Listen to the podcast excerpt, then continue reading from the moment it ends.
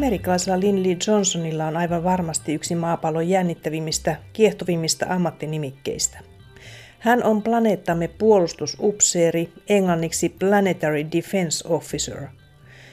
Eli hänen tehtäväkenttänsä on puolustaa maapalloa, meidän omaa planeettaamme ja tämähän kuulostaa haastavalta, kiehtovalta ja jopa skifiltä.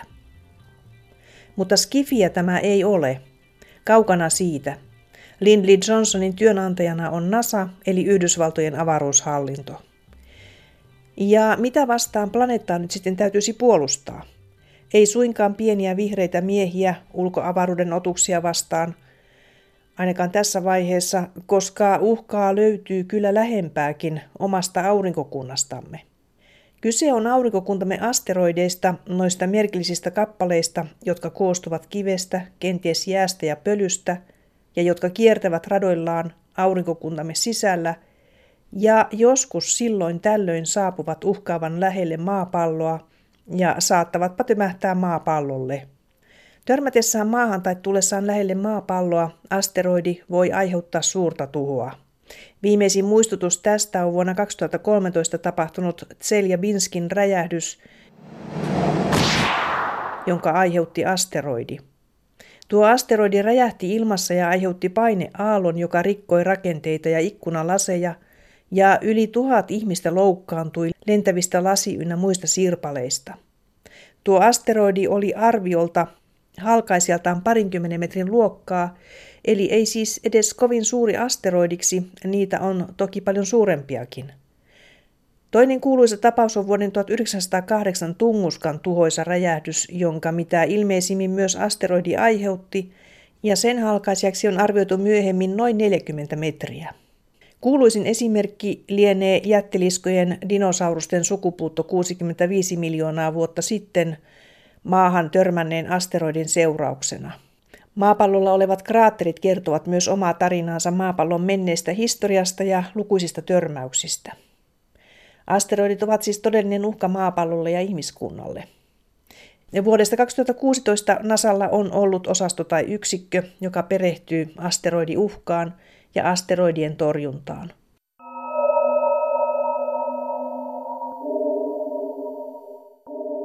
Mutta mitä sitten voitaisiin tehdä, jos asteroidi uhkaa maapalloa? NASAn ideana on testata, voidaanko tuollainen asteroidi torjua poikkeuttamalla sitä hiukan radaltaan. Tämä kuulostaa tieteisfantasialta, mutta sitä se ei ole. Hanke on nyt toteutumassa ja sen nimi on DART. DART tulee englannin sanoista Double Asteroid Redirection Test, eli kaksoisasteroidin uudelleen suuntaamistesti, noin suoraan käännettynä, ja siitä siinä on itse asiassa kysymyskin. DART-luotain lähetetään avaruuteen suunnitelmien mukaan heinäkuussa 2021 ja sen tarkoitus on saapua Didymos-nimiselle kaksoisasteroidille syyskuussa 2022. Tuossa vaiheessa tuo kaksoisasteroidi Didymos on noin 11 miljoonan kilometrin päässä maapallosta. Didymos on tosiaan kaksoisasteroidi. Se sisältää suuremman asteroidin, jota kuin kuuna kiertää pienempi asteroidi. DART-luotaimilla on siellä kaukana avaruudessa 11 miljoonan kilometrin päässä tarkoitus hiukan tönäistä tuota asteroidisysteemin kuuta siten, että kuun rata muuttuu hiukan pääasteroidin suhteen. Kaksoisasteroidin rata auringon suhteen eli auringon ympäri ei kuitenkaan muutu. Tässä hankkeessa on mukana myös Euroopan avaruusjärjestö ESA, joka syksyllä 2019, eli viime syksynä siis, hyväksyi tähän kuuluvan Heranimisen tieteellisen hankkeen. Tässä on Tiedeykkösen aihe tänään ja haastateltavana on akatemiatutkija Mikael Granvik Helsingin yliopistosta. Hän toimii myös apulaisprofessorina Luulejan teknisessä yliopistossa Kiirunassa. Mikael Granvik on asteroiditutkija ja mukana näissä hankkeissa ja ohjelmaan toimittaa Sisko Loikkanen. Yhdysvaltojen avaruushallinto aikoo siis kokeilla, kuinka asteroidin rata voidaan poikkeuttaa törmäyttämällä siihen luotain. Tämän hankkeen myötä avaruustutkimuksen piiriin juurtuu uusi tutkimusaihe planeetan puolustus, mikä kuulostaa äkkiseltään aika juhlalliselta. Myös Euroopan avaruusjärjestö käyttää tätä sanayhdistelmää tätä nimitystä puhuessaan omasta Hera-hankkeestaan. Akatemiatutkija Mikael Granvik Helsingin yliopistosta. Joo, siitä on itse asiassa ollut puhetta aika pitkään näistä erilaisista termeistä. Ja mä luulen, että osa näistä tulee tuolta rapakon toiselta puolelta Amerikasta. Eli siellähän nyt on esimerkiksi se henkilö, joka on vastuussa kaikista näistä lähiasteroidi havainnoista ja valmistautumisesta mahdolliseen törmäykseen ja sitten näistä järjestämisestä, organisoimisesta sitten, mitä tehdään, jos tällainen törmäys uhkaa, niin on, on, on taas niin kuin Planetary Defense Officer, on hänen virallinen tittelinsä Washingtonissa. Eli hänellä on, niin kuin monet kollegat sanoo, niin tämän pallon komein titteli. Kuulostaa todella juhlalliselta. Eli planeetan puolustus, upseeri. Niin, upseeri. Hän on tota, upseeri taustaltaan myös, vaikka on, on tekee nyt tätä lähiasteroidihommaa. Niin se Joo. upseeri sopii oikein mainiosti. Siis näin tosissaan otetaan tämä uhka, että siis aurinkokunnastamme tulee uhka maapallolle. Joo, kyllähän se on otettu varsinkin Amerikassa jo, jo parikymmentä vuotta reilut jo ihan, ihan täysin tosissaan. Eli siihen laitetaan rahaa ja, ja ensin tietysti etsittiin pääasiassa näitä asteroideja ja pyrittiin käytännössä tutkia sitä, miten suuri tämä uhka todellisuudessa on. Ja nyt ollaan sitten siirtymässä enemmän siihen vaiheeseen, jossa meillä tietysti jatkuvasti havainto-ohjelmat pyörii ja etsii näitä mahdollisesti uhkaavia asteroideja, mutta siirrytään myös, ollaan siirtymässä myös enemmän siihen teknologiseen valmistautumiseen, eli mitä tehdään siinä vaiheessa, jos löydetään tällainen uhkaava asteroidi. Onko nyt tiedossa yhtään todella uhkaavaa asteroidia, joka joskus lähivuosikymmeninä olisi tulossa lähettyville maapalloa? No tietysti meillä on Apophis, joka tulee maapallon lähettyville 2029 ensimmäisen kerran ja sen jälkeen tulee joidenkin vuosien kuluttua taas uudestaan sitten. Mutta se ei aiheuta varsinaisesti mitään lyhyen tähtäimen uhkaa, eli nämä, nämä lähikohtaamiset ei aiheuta mitään törmäysvaaraa suoranaisesti tämänhetkisten tietojen mukaan. Eli sitten tietysti kun mennään pidemmälle tulevaisuuteen, niin havainnot, joita tehdään näiden lähiohitusten aikana ja pystytään sitten näiden havaintojen avulla tarkentamaan – rataennusteita. Niiden perusteella voidaan sitten sanoa siitä, miten käy näiden tulevaisuuden lähiohitusten kanssa. Mutta, mutta mitään suoranaista uhkaa mistään yksittäistä asteroidista ei tällä hetkellä ole. Kuinka suuri tuo Apophis on? Apophis on noin muutamien satojen metrien kokoinen kappale muistaakseni. Ja se tulee maapallon lähettyville ja siinä ei tule olemaan uhkaa, mutta entäpä sitten, onko se niin, että se seuraava maapallon lähelle tulo saattaisi olla uhkaava? No siis periaatteessa menee just näin, että näiden niin kuin lähiohitusten aikana sen, se tulee niin lähelle maapalloa, että maapallon painovoima muuttaa sen rataa. Ja se kuinka paljon maapallo muuttaa rataa, niin riippuu hyvin vahvasti siitä, kuinka lähelle se tulee maapalloon. Ja nyt kun on aina jonkinlaista epävarmuutta näissä rataennusteissa, että vaikka me pystytään sanoa tällä hetkellä, että se ei törmää vuonna 2029, niin eh, me ei tarkalleen tiedetä, miten sen rata tulee muuttumaan. Se riippuu ihan siitä, että kuinka läheltä se sitten loppujen lopuksi meidät ohittaa. Ja, ja sen takia siihen syntyy sitä epävarmuutta. Eli me, me täytyy vain yksinkertaisesti tehdä niitä mittauksia sen, sen sijainnista sen lähiohituksen aikana ja heti sen jälkeen. Ja silloin pystytään sitten sanoa varmemmin ja tarkemmin, miten ne seuraavat lähiohitukset käyttäytyy. Milloin se seuraava on vuoden 2029 jälkeen? Ää, muistaakseni se oli 2036. Mikael Granvi, kuinka hyvin se pystytään laskemaan tuo rata sitten ja se uhka ikään kuin arvioimaan? No kyllä se, siis nyt kun me lasketaan näitä törmäysuhkia ja niitä tietysti tehdään eri puolilla maapalloa tai maailmaa. Eli Amerikassa tehdään törmäystonnäköisyyslaskelmia, niin tehdään myös Italiassa. Meillä on täällä Helsingissä käytössä tämmöinen niin kuin lyhyen aikavälin törmäysanalyysi, joka pyörii meillä Suomessa tietokoneella. Ja sitten tota, kyllä näistä pystytään sanotaanko lyhyellä aikavälillä, jos puhutaan kymmenistä vuosista, niin, niin erittäin tarkasti sanomaan, että mikä törmää ja mikä ei. Tietysti niissä on aina menetelmissä kehittämisen varaa ja sitä työtä tehdään jatkuvasti, jotta saataisiin entistä varmempia ja ennusteita ja erityisesti saataisiin ymmärrettäisiin entistä tarkemmin sitä epävarmuutta, mikä näihin ennusteisiin liittyy. NASAn ja Euroopan avaruusjärjestön DART- ja HERA-hankkeissa kohteeksi on valikoitunut kaksoisasteroidi Didymos, joka on löydetty vuonna 1996. Tässä kahden asteroidin järjestelmässä pääasteroidi on halkaisijaltaan noin 780 metriä ja sitä kiertävä kuu on halkaisijaltaan noin 160 metriä. Ne ovat kilometrin päässä toisistaan. Ja nyt on siis aikomus törmäyttää luotain tuohon kuuhun. Akatemiatutkija Mikael Granvik. Tämä on tämmöinen parikymmenvuotinen suunnitelma, jota on yritetty, yritetty saada läpi ja vihdoinkin on, on nyt toteutumassa. Ideana tässä nyt on se, että halutaan testata, miten tällainen kineettinen törmääjä, eli käytännössä vain törmätään asteroidia, kokeillaan, miten se vaikuttaa sen asteroidin rataan ja pystytäänkö sitä käyttämään hyödyksi ja miten sitä voidaan oppia, jos, jos asteroidi, joku toinen asteroidi olisi meitä joskus uhkaamassa. Ja tässä nyt tämä NASAn osuus tästä koko projektista on, on lähettää tällainen törmääjä luotain, jossa siis ainoana instrumenttina on kamera, joka sitten tämä kameran perustuu siihen, mitä esimerkiksi New Horizons luotaimella on ollut käytössä. Ja tämä luotain tulee sitten törmäämään tähän asteroidin kuuhun, eli sitä kutsutaan nyt kutsumanimellä Didi Moon, koska sillä ei ole tällä hetkellä vielä varsinaista virallista nimeä. Nimeä ollaan miettimässä paraikaa, mutta ei ole mitään lopullista päätöstä vielä. Ja kun se törmää tähän Didi Mooniin, niin se tulee muuttamaan tämän Didi Moonin rataa jollakin tavalla. Ja me pystytään mittaamaan nyt maan päältä tämän kuun radan hyvin tarkasti.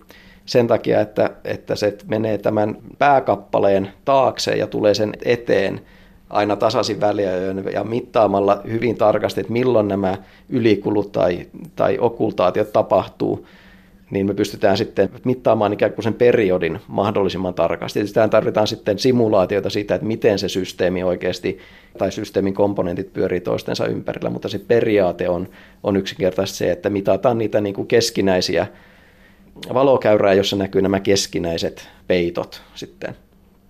Tämä DART-luotain, joka, joka, joka siis NASA toimittaa, niin se, se törmää ja sitten kun me tunnetaan edeltä käsin, mikä sen periodi on ollut, niin me pystytään sitten tekemään nämä samat mittaukset maan päältä myös jälkikäteen. Ja sitten pystytään mittaamaan, että kuinka paljon se radan, kuun radan periodi tämän toisen asteroidin ympäri muuttuu. Eli tässä ei muuteta nyt sen asteroidin rataa auringon ympäri, vaan muutetaan ainoastaan kuun rataa asteroidin ympäri, jolloin se, vaikka se luotain ei ole kooltaan mikään massiivinen, niin se silti aiheuttaa noin prosentin muutoksen.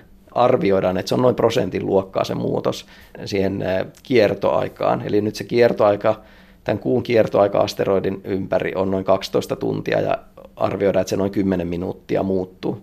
Eli sitten se pystytään näillä tarkoilla mittauksilla, se pystytään hyvin suoraviivaisesti mittaamaan, että miten tässä käy. Eli siis hyvin pieni muutos aiotaan tehdä. Joo, siis tietysti me voidaan tehdä myös suurempi muutos, mutta suurempi muutos tarkoittaa enemmän massaa ja tälle luotaimelle ja suurempi massa luotaimelle tarkoittaa enemmän rahaa poliitikoilta ja yhteisestä verokassasta ja se ei tule nyt toteutumaan käytännön syistä, joten sitten se tehdään semmoisessa koko luokassa, missä se on järkevää tehdä. Ja nyt täytyy huomauttaa, että nämä, tämä on juuri siinä koko luokassa tämä, tämä kuu, josta esimerkiksi NASA ja tietysti yhdysvaltalaisten poliitikkojen suostumuksella ja kannustuksella on kiinnostuneita tämän törmäysvaaran kannalta. Eli nimenomaan tätä koko luokkaa ja suurempia pyritään nyt etsimään ensisijaisesti. Eli tämä testi tehdään nyt niille pienimmille kohteille, joista ollaan kiinnostuneita. Eli tämä on niin kuin relevantti koejärjestely kaikin puolin. Eli se voidaan nyt etukäteen suunnitella se pieni muutos tarkasti niin, että esimerkiksi ei tapahdukaan suurta muutosta ja käy niin, että se kuu siitä tipahtaa sen pääasteroidin pinnalle? No se olisi kyllä hyvin epätodennäköinen seuraus, että siitä niin kuin mitään keskinäistä törmäystä tapahtuisi. Tietysti meille siitä nyt ei olisi mitään vaaraa, mutta ja ehkä joku voisi sanoa, että tutkijoiden mielestä voisi olla aika hienoakin, jos näin tapahtuisi, että siitä saataisiin sitten vielä törmäys sitten siihen pääkappaleeseenkin, mutta, mutta se nyt ei ole kyllä näköpiirissä, että mitään tällaista voisi tapahtua. Se, mitä sillä nyt sitten halutaan, jos puhutaan niistä ihan niistä tavoitteista, tieteellisistä kovista tavoitteista, mitä sillä missiolla on, siis DART-missiolla, on nimenomaan se, että me pystyttäisiin ymmärtämään, mitä siinä tarkalleen ottaen siinä törmäyksessä tapahtuu ja kuinka suuri osuus liikemäärästä siirtyy siihen järjestelmään tai kuinka paljon ylimääräistä liikemäärämomenttia siirtyy nyt siihen kuuhun. Eli periaatteessa jos meillä olisi täysin epäelastinen eli kimmoton törmäys, niin sen kuun liikemäärämomentti muuttuisi täsmälleen samalla liikemäärämomentilla kuin mikä sillä luotaimella oli. Liikemäärä, anteeksi, ei liikemäärämomentti, vaan liikemäärällä. Eli se olisi niin kuin suoraan sen luotaimen massa kertaa sen suhteellinen nopeus tähän kuuhun verrattuna.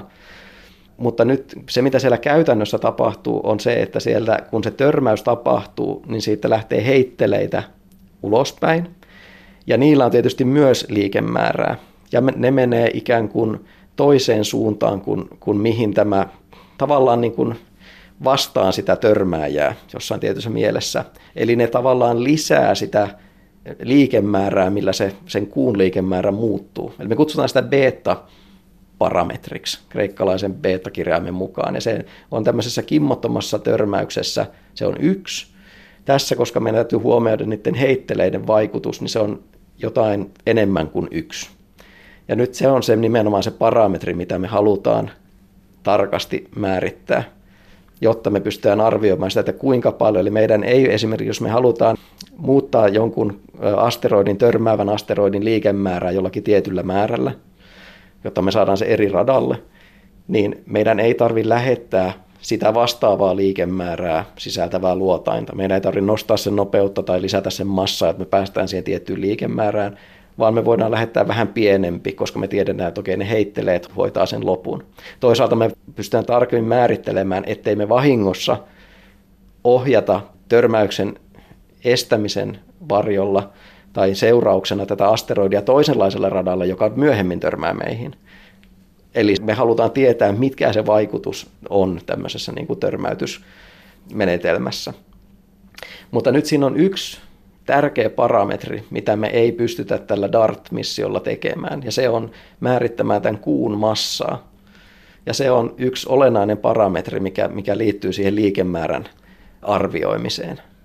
Tämä on tämmöinen iso poliittinen palapeli, tai siis tieteellisesti tämä on hyvin suoraviivainen, mitä pitää tehdä, mutta sitten kun pitää saada poliitikot mukaan ja päättäjät mukaan, niin sen jälkeen tästä tulee hyvin haastavaa. Ja nyt tässä oli sellainen tilanne, että käytännössä kun näitä missioita suunniteltiin, niin ei ollut tietoa, että kumpi lupaa ensin, Eurooppa vai Amerikka, rahaa tällaiseen missioon, koska tämä Euroopan osuus on nimenomaan se määritellä sen kappaleen massa.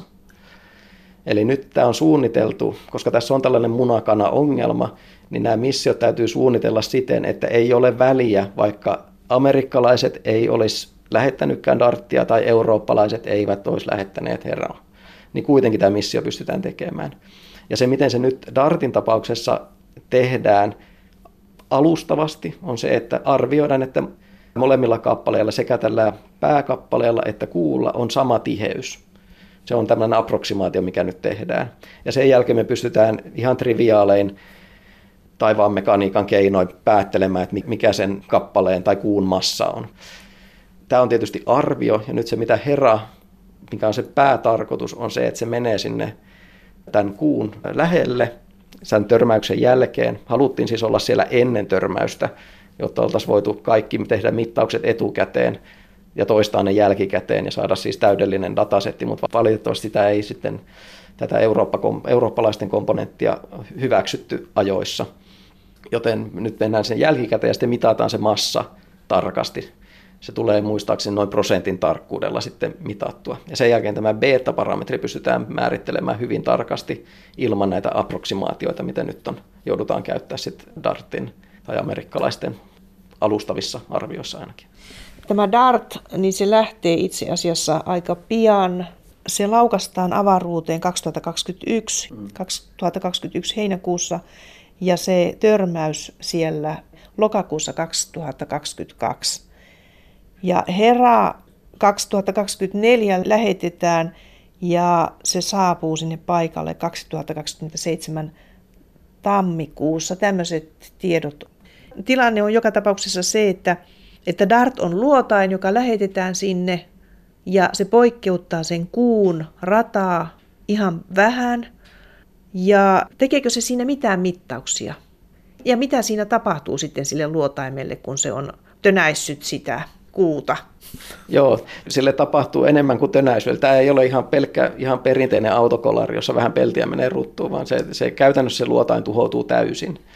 Eli DART-luotaimessa on kamera, tosiaan niin kuin mainitsin, ja se lähettää niitä kuvia jatkuvasti viiden sekunnin välein aina siihen törmäyshetkeen asti takaisin maahan se ei oikeastaan niin kuin mittaa juurikaan muita. Tietysti sen rataa seurataan tarkasti, jotta pystytään määrittelemään täsmällisesti, mikä sen nopeus törmäyshetkellä on ja näin päin pois, mutta periaatteessa se ei tee tarjoa muuta kuin kuvamateriaalia ja tätä kuvamateriaaliakaan se ei pysty tuottamaan kuin vasta 30 päivää, ylipäätään siis koko tästä järjestelmästä, 30 päivää ennen sitä törmäystä. Se alkaa olla tarpeeksi kirkas se kohde, jotta kamera pystyy sitä kuvaamaan. Ja sen jälkeen neljä tuntia ennen tätä törmäystä se vasta ensimmäisen kerran havaitsee, että tämä järjestelmä koostuu itse asiassa kahdesta erillisestä komponentista. Ja sitten oliko näitä tuntia aikaisemmin niin se alkaa vasta nähdä tämän kuun suurempana kohteena kuin vain yhtenä pikselinä. Eli se kuvamateriaali, mikä se tulee, niin tulee ihan siinä juuri ennen sitä törmäystä. Muistaakseni parhaimmillaan se resoluutio on luokkaa 20 senttimetriä sen kuun pinnalla, eli mitä, mitä sitten pystytään näkemään. Kameran lisäksi tähän DART-luotaimeen kuuluu tämmöinen Lichia Cube CubeSat, eli nanosatelliitti, joka sitten irrotetaan jonkin aikaa ennen tätä törmäystä, todennäköisesti kymmeniä päiviä ennen tätä törmäystä, ja se tekee sitten ohilennon tästä systeemistä. Eli sillä on kameroita ja se kuvaa näillä kameroilla nyt sitten sekä tämän kuun ikään kuin takapuolta, jolloin saadaan sitten parempi muotomalli tai saadaan niin kuin varmistuksia siihen, mitä maasta tehdään, että se muotomalli pätee ja sitten se myös katsoo sitä, niitä, sitä heittelettä ja pölyjakaumaa, mikä siitä törmäyksestä seuraa, jotta me pystytään paremmin sitten myös mallinnuksessa huomioimaan se, että mitä sinne tarkalleen ottaen siinä törmäyksessä on, on, on tapahtunut. Asteroidin kuusta törmäyspaikasta ja koko tilanteesta tuolla kaukana avaruudessa pyritään keräämään mittava aineisto, jotta tällaisesta törmäyksestä saadaan kattava käsitys ja törmäystä opitaan hallitsemaan ja ymmärtämään mahdollisimman hyvin. Törmäystilanne kaiken kaikkiaan on todella haastava. Se tapahtuu siis 11 miljoonan kilometrin päässä maapallosta – ja maasta käsin tuollaista tilannetta ei voi reaaliaikaisesti ohjata. Niinpä ohjaus tapahtuu itsenäisesti luotaimessa siinä olevan kameran ja navigointiin kehitetyn ohjelmiston avulla. Akatemiatutkija Mikael Granvik. Sama kamera on se, johon perustuu se optinen navigointi, jolla se törmäys ikään kuin saadaan aikaan, että varmasti osutaan.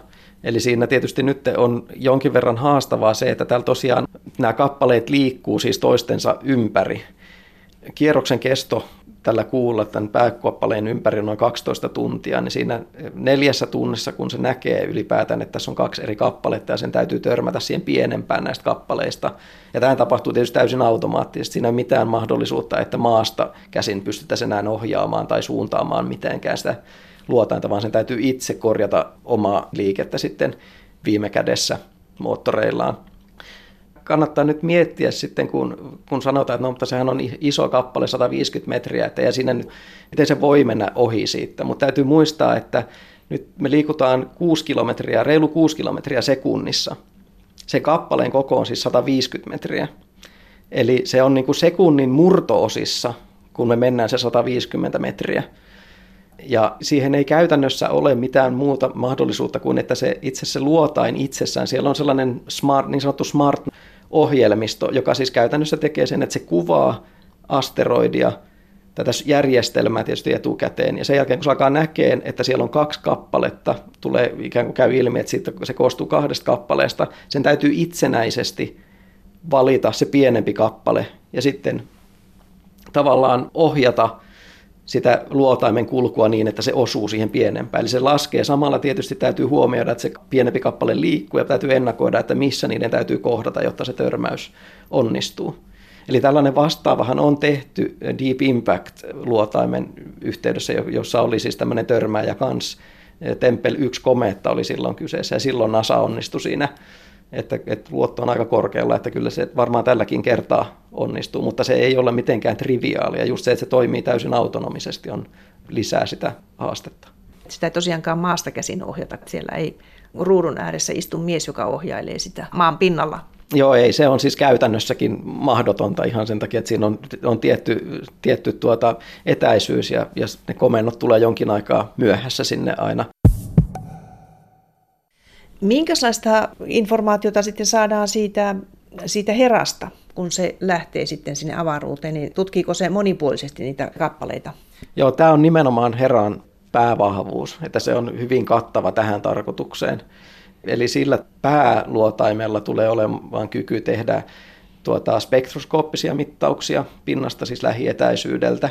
Sillä tulee olemaan kameralaitteisto ja sitten infrapuna termistä emissiota pystytään mittaamaan tämän kappaleen pinnalla. Sillä päästään käsiksi sitten siihen, että kuinka huokosta tämä pinnan materiaali on. Ja sekin tavallaan on relevanttia sille, että ymmärretään sitten, että miten se beta-parametri käyttäytyy, tai se, että miten se beta-parametri käyttäytyy, tai mikä sen arvo on, niin pystytään sitten linkittämään siihen, että okei, mikä tämän kappaleen huokoisuus on ja miten se käyttäytyy törmäyksissä. Ja näitä sitten pystytään niin kuin yleistämään näitä tuloksia muidenkin tyyppisille asteroideille, eli se on sen kannalta hyvin tärkeää.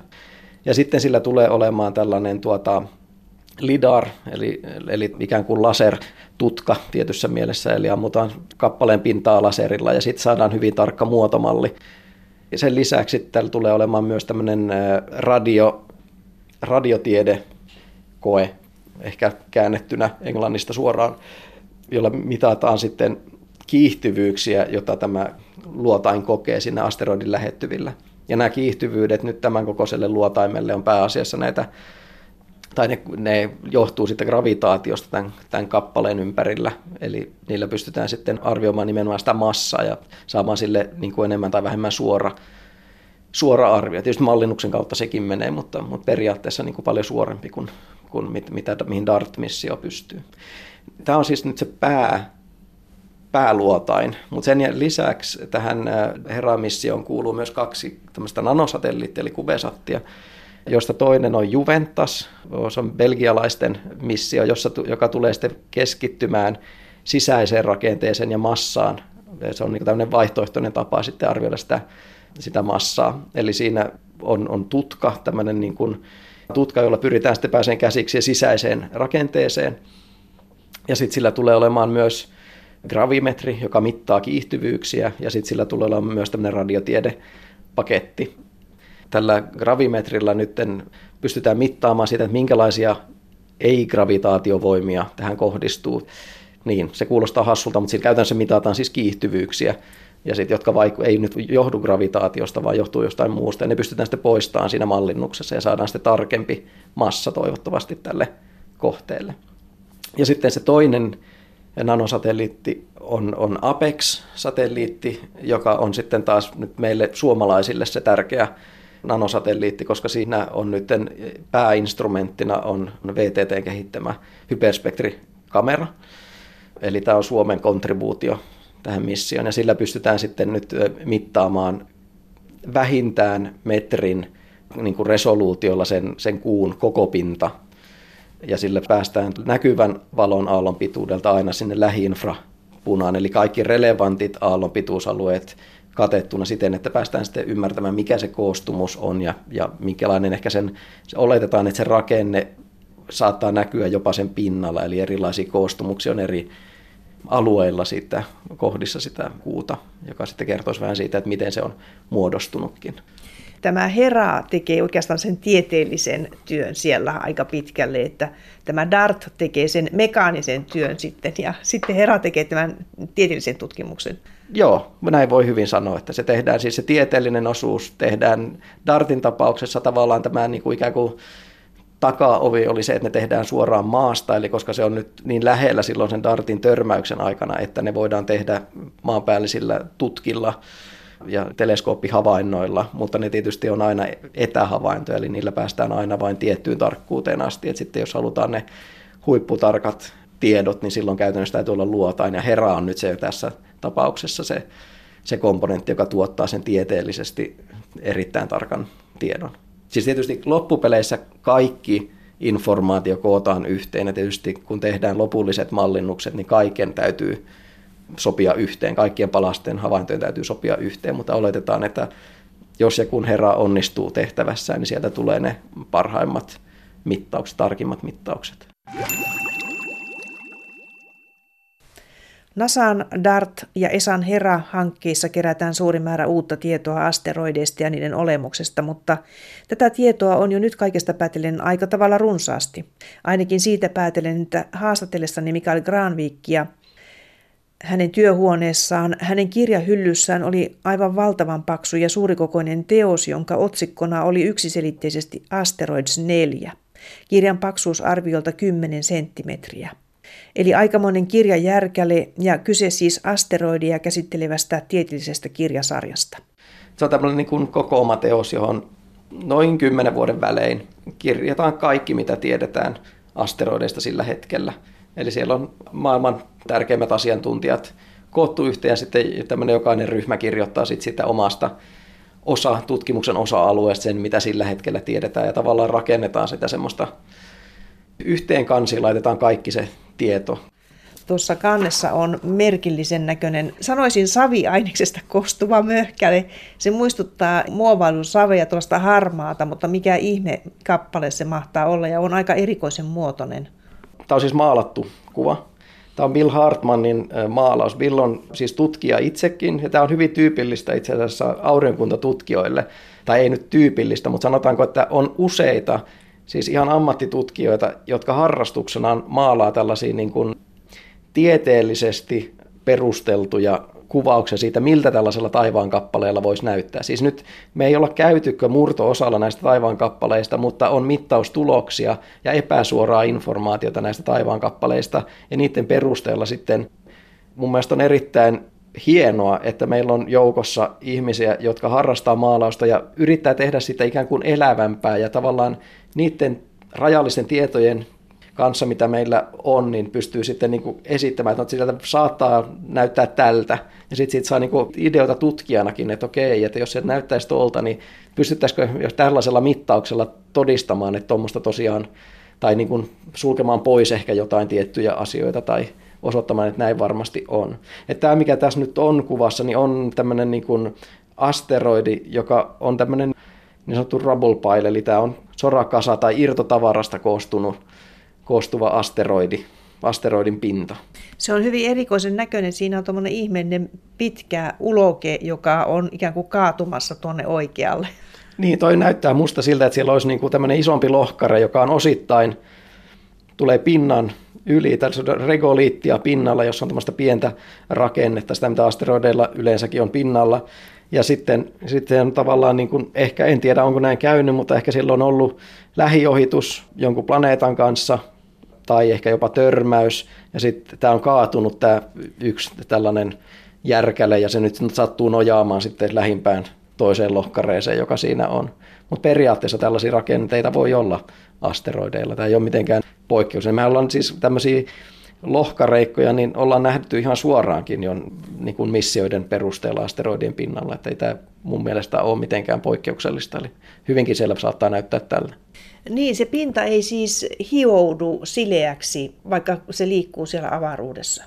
Ei, ei missään tapauksessa. Siinä törmäyksiä tapahtuu ja se asteroidit, varsinkin tämmöiset pienemmät asteroidit, niin kuin lähiasteroidit, jotka nyt on tavallaan lähtöisin asteroidien törmäystilanteesta, niin ne voi näyttää ihan miltä tahansa ja siellä on materiaa ihan sieltä mikronitasolta tämmöistä hienosta regoliitista, joka on pinnalla. Sitä syntyy esimerkiksi mikrometeoriittien pommituksessa siihen pinnalle, eli pikkuhiljaa se pinta hajoaa. Sitä voi tapahtua myös siitä, että nämä asteroidit, asteroidien pinta ja nämä lohkareet kylmenee ja kuumenee vuorotellen ja se sitten hajoaa ja muodostaa semmoista regoliittia. Eli tämä on sama, mitä tapahtuu saunakiville saunassa.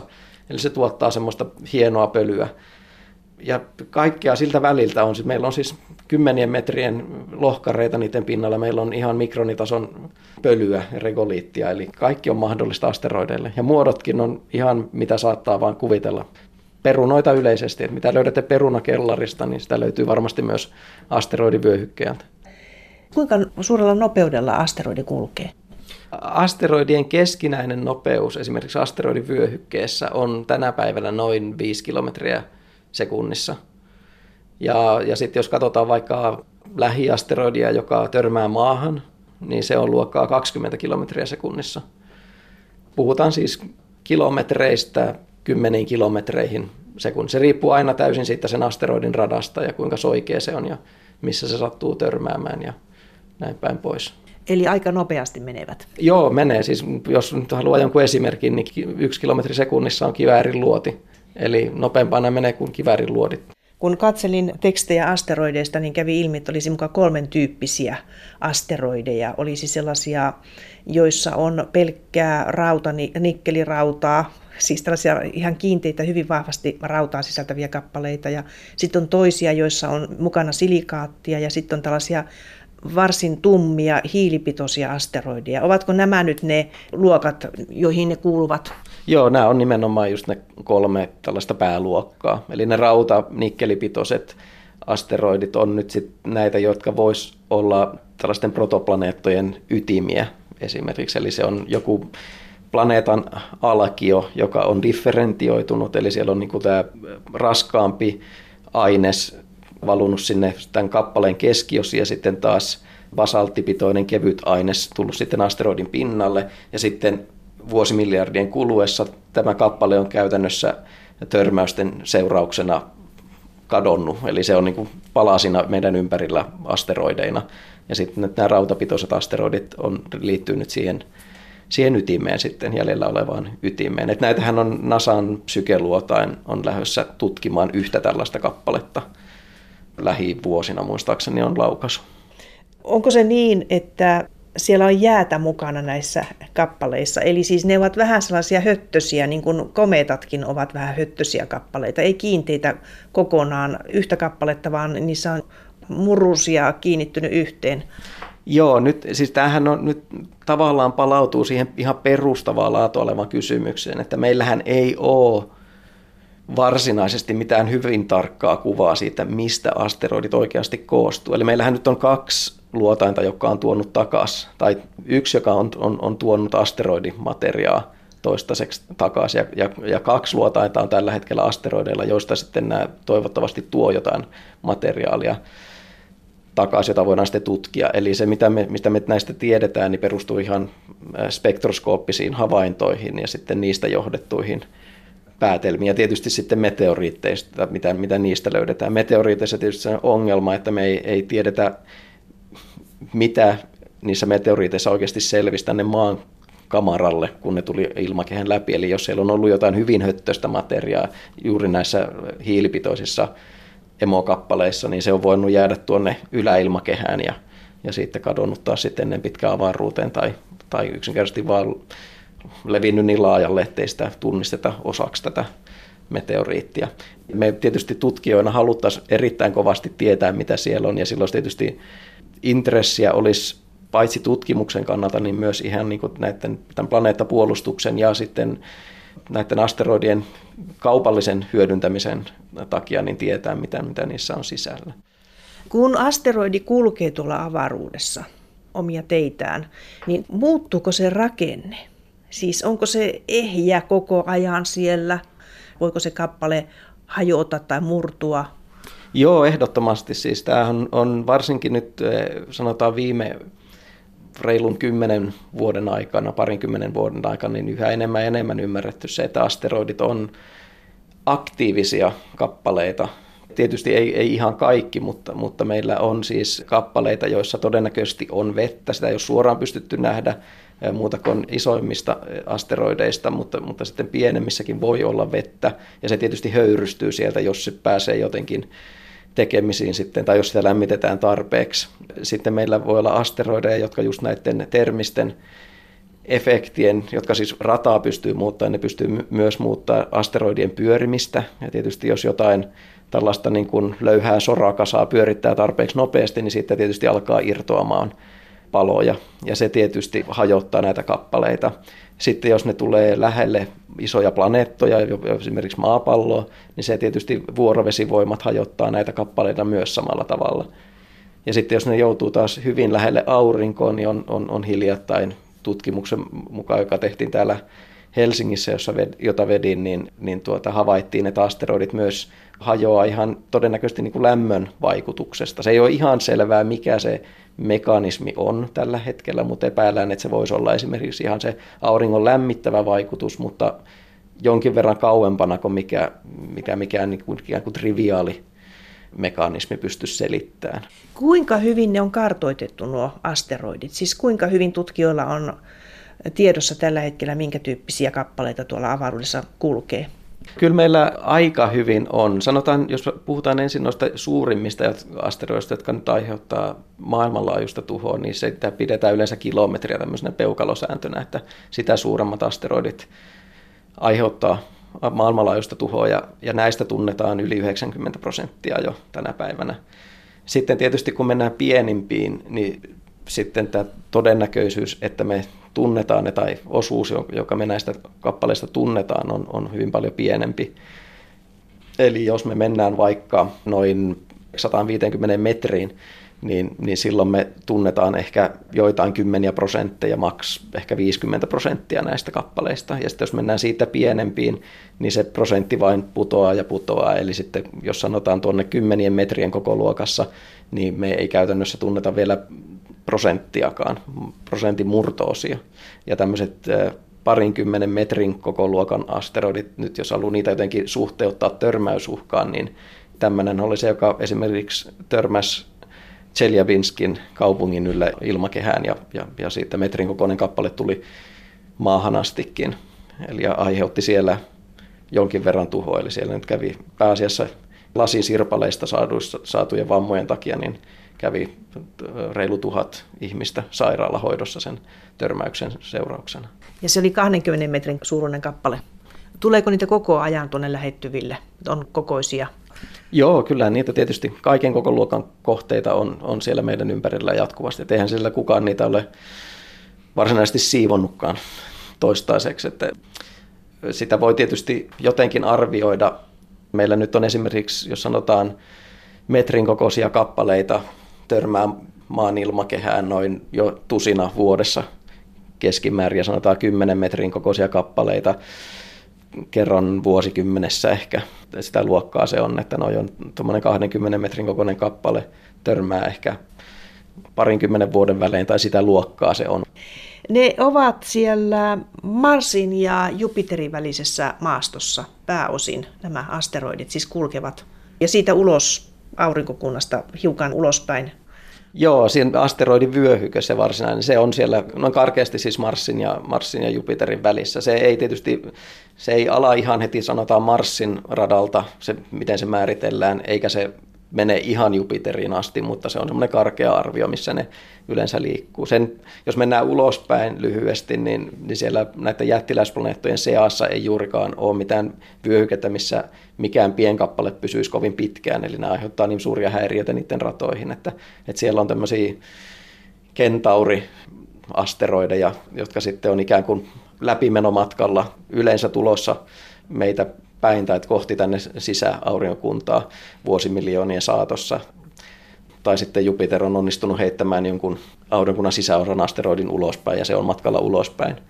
Ja sitten tullaan sinne Neptunuksen takaiseen maailmaan, jossa on sitten paljon enemmän asteroideja tai tämmöisiä pienkappaleita. Ja niillä on sitten ihan omat kokojakaumat ja, ja muut. Eli siellä on sitten erittäin suuriakin kappaleita verrattuna siihen, mitä meillä on aurinkunnan sisäosissa.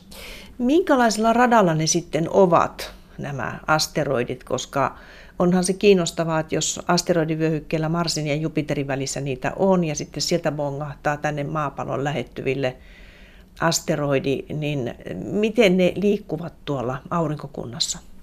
Joo, tämä on, tämä on erinomainen kysymys. Nämä asteroidit tosiaan, ne on melko ympyrämäisillä radoilla ja melko lähellä tätä maapallon ratatasoa, eli ne ei ole kovin niin kuin kallella niiden ratatasot maapallon suhteen. Eli se kallistuskulma voi olla vaikka joku noin karkeasti ottaen noin parikymmentä astetta, ehkä tyypillistä, tai nollasta parinkymmenen asteeseen.